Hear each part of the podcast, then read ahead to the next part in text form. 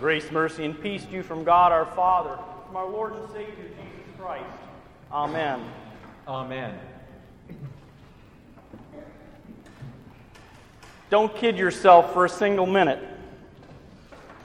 The devil is smarter than you. The devil is stronger than you.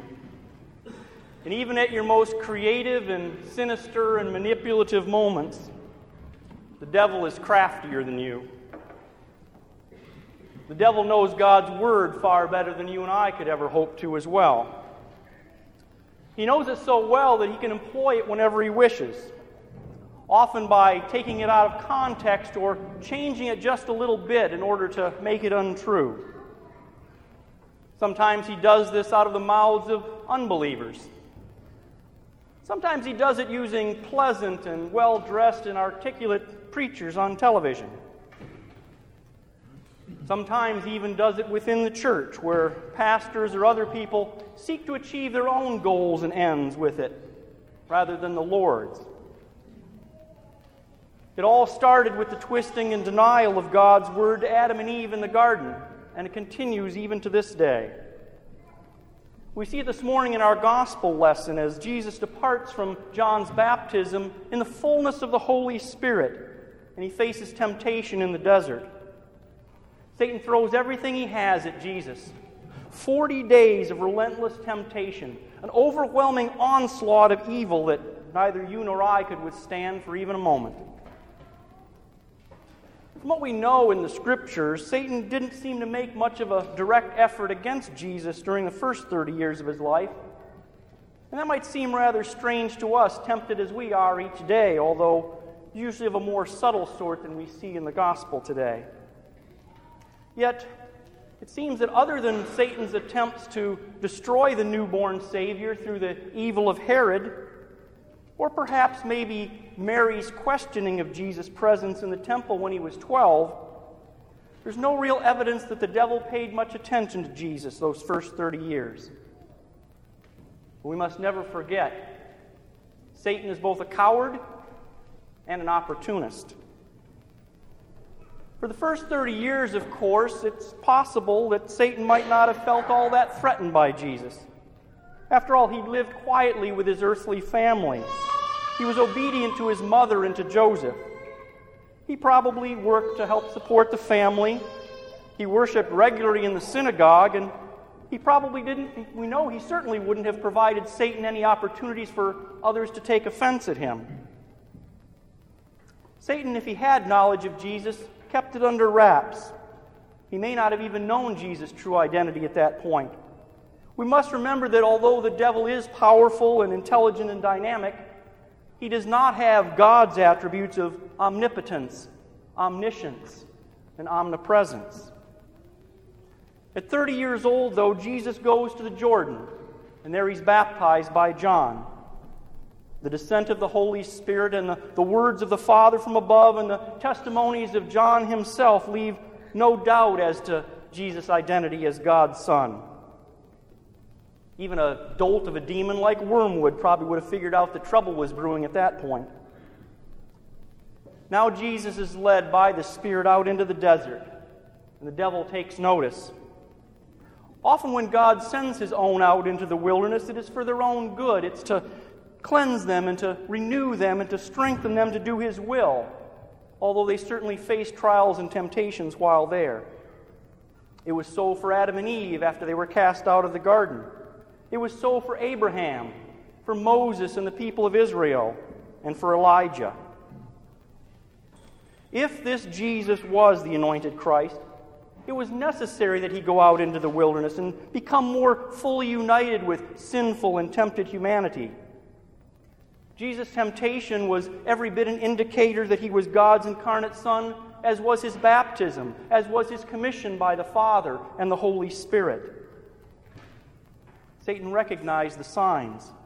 He saw the danger that Jesus might actually be this promised new Adam, the one who would rise up against him and crush his serpent's head. The Spirit led Jesus, and Satan followed along, nipping at his heels. For forty days, Jesus ate nothing. He emptied himself and he prepared himself for the duties and the challenges ahead, facing whatever the devil might throw at him to deter him from his appointed mission. Now, we only learn of three specific temptations that took place at the end of the forty days, but Satan was there all along, nudging and cajoling and hinting that there was a, a better deal for Jesus, if only, if only, if only. Isn't that what the devil tries to do to us too? It's Satan who constantly presents us with a, a glorious and attractive buffet of choices, offering things that are sure to please and to satisfy us for a time, but which are just as sure to damn us for eternity. Deep down, that's always what sin is. The devil offering and us accepting some choice, a choice that differs from what God tells us is right and true and loving and holy. The devil relishes the use of that little word, if, on us. If you do this, then you'll get something that you like. Never mind what God says. At the end of those forty days, just when Jesus was physically at his weakest in his human nature, Satan turns the temptation up a notch. Jesus had gone out into the wilderness to prepare himself spiritually, but the devil first attacks him at the physical level. He doesn't challenge Jesus directly. He comes at him from another direction, trying to catch him off guard. Now, the devil should already have known that Jesus was the Son of God, for he too heard the words and saw the signs at the Jordan River. As evil and as twisted as Satan is, though, perhaps he can't recognize or accept the truth that God cannot and will not lie. So, he wants to know for sure whether or not this Jesus truly is his archenemy, the one who from eternity was destined to destroy his power, the one who was prophesied from old to redeem the world from his greedy grasp. Now, the devil didn't want Jesus to turn that stone into a loaf of bread simply to satisfy his hunger and to, to break his fast discipline. No, not at all. Satan wanted Jesus to do that as proof that he was God's own true Son, to validate his identity. But Jesus had come out into the wilderness to more fully connect himself to the predicament of humanity. He was taking his proper place among us there, experiencing all of the temptations that we face, and not only deflecting and overcoming them, but showing that he, as Son of God and Son of Man, truly is Emmanuel, that is, God with us. He is the God who has become flesh and blood, to stand alongside you and me, each of us in our own wildernesses of temptation and frustration and weakness and sin. The devil was wise in asking for proof, for then he'd know for sure just who it was he was dealing with. But Jesus refused. Now, it's not that doing such a miracle of turning that stone into bread would have been a sinful act in and of itself. Rather, it would have been doing a miracle at the insistence of a devil, a, a miracle to accomplish Satan's purposes. It was the devil's "I dare you" to Jesus. Jesus doesn't take the dare, because taking dares is always foolish. They're always meant to manipulate, aren't they? To manipulate the taker of the dare into fulfilling the will of that person who offers it. Jesus responds instead with the Word of God. It is written, man does not live by bread alone. In other words, Satan, what happens to me in the flesh matters. In fact, it matters a, a great deal. But what is more important is obedience to the Word of God and the will of God, not the satisfaction of the whims of others to impress them or to prove something, something to them, certainly not to you. And it's certainly not for the satisfaction of my own fleshly desires. Bent but not yet broken, the devil raises the stakes in the next challenge. He now tempts Jesus with worldly power. Satan knew that the Messiah had come to reclaim the world and to be the king of all creation. He knew that he couldn't possibly defeat the power of God in this battle or in any other, even if he didn't understand or fully comprehend the full and eternal consequences and implications of this outcome. But the devil did know quite well that the Savior's coming to power would require great suffering.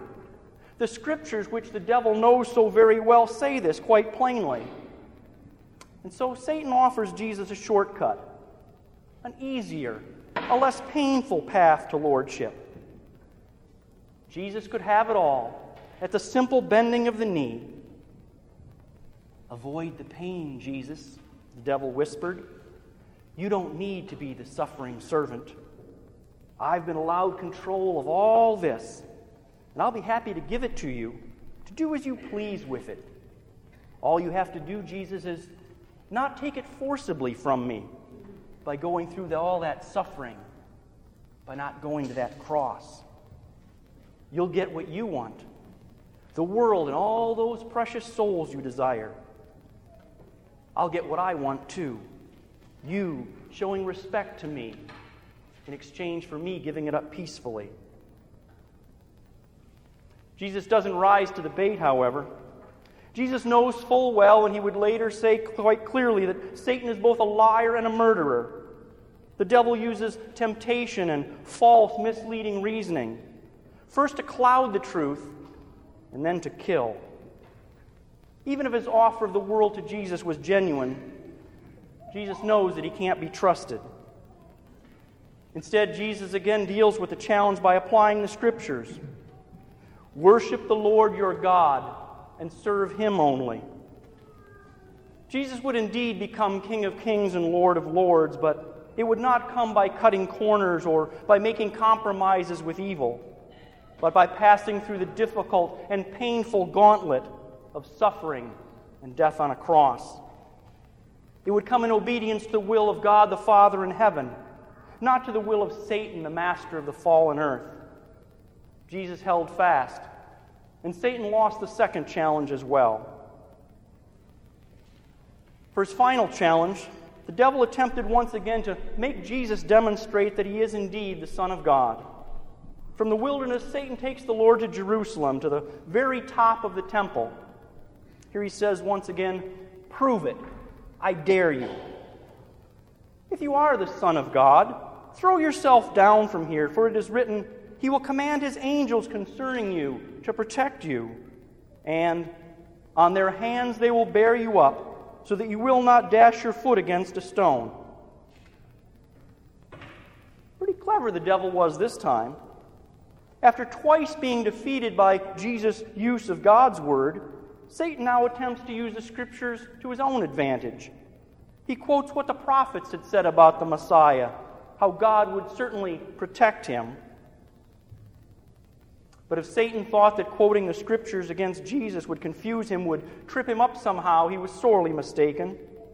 Yes, surely God the Father would protect him. He would send legions and legions of angels if necessary. But Jesus is the Word of God. He is the Word made flesh. He not only knows the Scriptures perfectly, He is the Scriptures. Every prophecy, every promise, every truth. In tempting Jesus, Satan had endeavored to test the Lord God Himself. Thus Jesus answered rightly when He said, "It is written, do not put the Lord your God to the test." That not only put an end to this forty-day period of testing and temptation, it demonstrated once and for all that temptation itself, especially temptation of God, is an evil and sinful act. But then the devil has no other way. Deflected but not yet fully defeated, the devil departs to lick his wounds, to marshal his powers, to sharpen his claws and his fangs, and to practice his cunning on others, at least for a time. Satan will be back and in full fury later on. What do these temptations of Jesus tell us? First of all, we see and learn that the devil is a wise and wily one. He attempts to attack and to deter us when we seek to do good and spiritual things. And as we enter this season of Lent, we might even begin to convince ourselves that this year we're going to do something very worthy and very good for ourselves, if not for God. Perhaps in rebelliousness against Jesus' words from our Ash Wednesday gospel lesson, we'll contort our faces so that others will see how hard it is for us to give up some habit or some treat for Lent. In a world where hundreds die, da- die daily of malnourishment, we'll consider it a huge sacrifice to skip one meal a week. We'll lament, whether it be loudly or silently, what an inconvenience it is to attend midweek Lenten services. Yes, we, we love to have something to demonstrate to ourselves or to others just how committed it is we are. The devil is always lurking there. He's tempting us to turn good works into bad. Just show a little pride. Have a little hope for recognition from others. We do well to guard against the devil during our Lenten journey, but we must always remember that this battle cannot be fought, much less won, apart from the Word who comes to us, apart from the Word who dwells with us and dwells within us. Sometimes when we are weak and we're feeling alone and forsaken in our life, our own evil thoughts and desires do get the better of us. We forget that the Word has been given to us, and we may be tempted to test God for ourselves.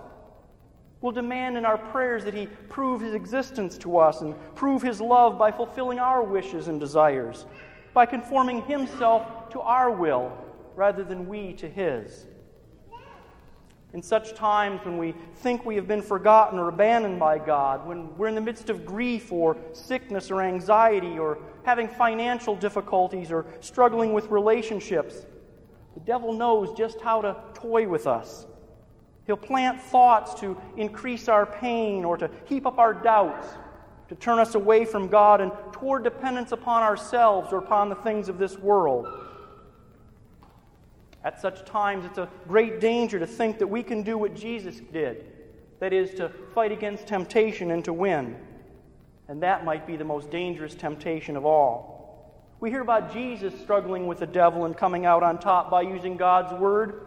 We might start to believe that we too can fight this battle and we too can emerge unscathed and even victorious. But the reality of the situation is that we are oftentimes and perhaps always our own greatest enemies. The devil certainly is of great concern, but he only has fertile ground in which to plant his own destructive seeds on account of our propensity to sin, our habit of reasoning or rationalizing our bad behaviors away, of thinking ourselves good enough or smart enough or strong enough or righteous enough. If nothing else, the temptations of Jesus ought to make it clear that we are not God. We are not able to fight off Satan one little bit, much less save ourselves. Only Jesus was able to fight against temptation and win. Only He can enter into the wilderness of our sin where Adam and Eve and all of their children were cast and emerge victorious. His obedience, faithfulness, and righteousness moistened that desert of despair and gave it life-giving blood and cleansing water. He restored paradise to us. As we begin this season of Lent, our first remembrance ought to be that Jesus has come forth as champion over Satan, over sin, and over death. He responded to the devil not with his power, not with his glory, but with truth. That God's Word is truth. That God's Son came full of grace and truth. And that God is God, humanity's greatest good. We observe Lent rightly when we do not do so just with obedience or commitment to some Lenten discipline or sacrifice, but when we worship the Lord your God and serve Him only.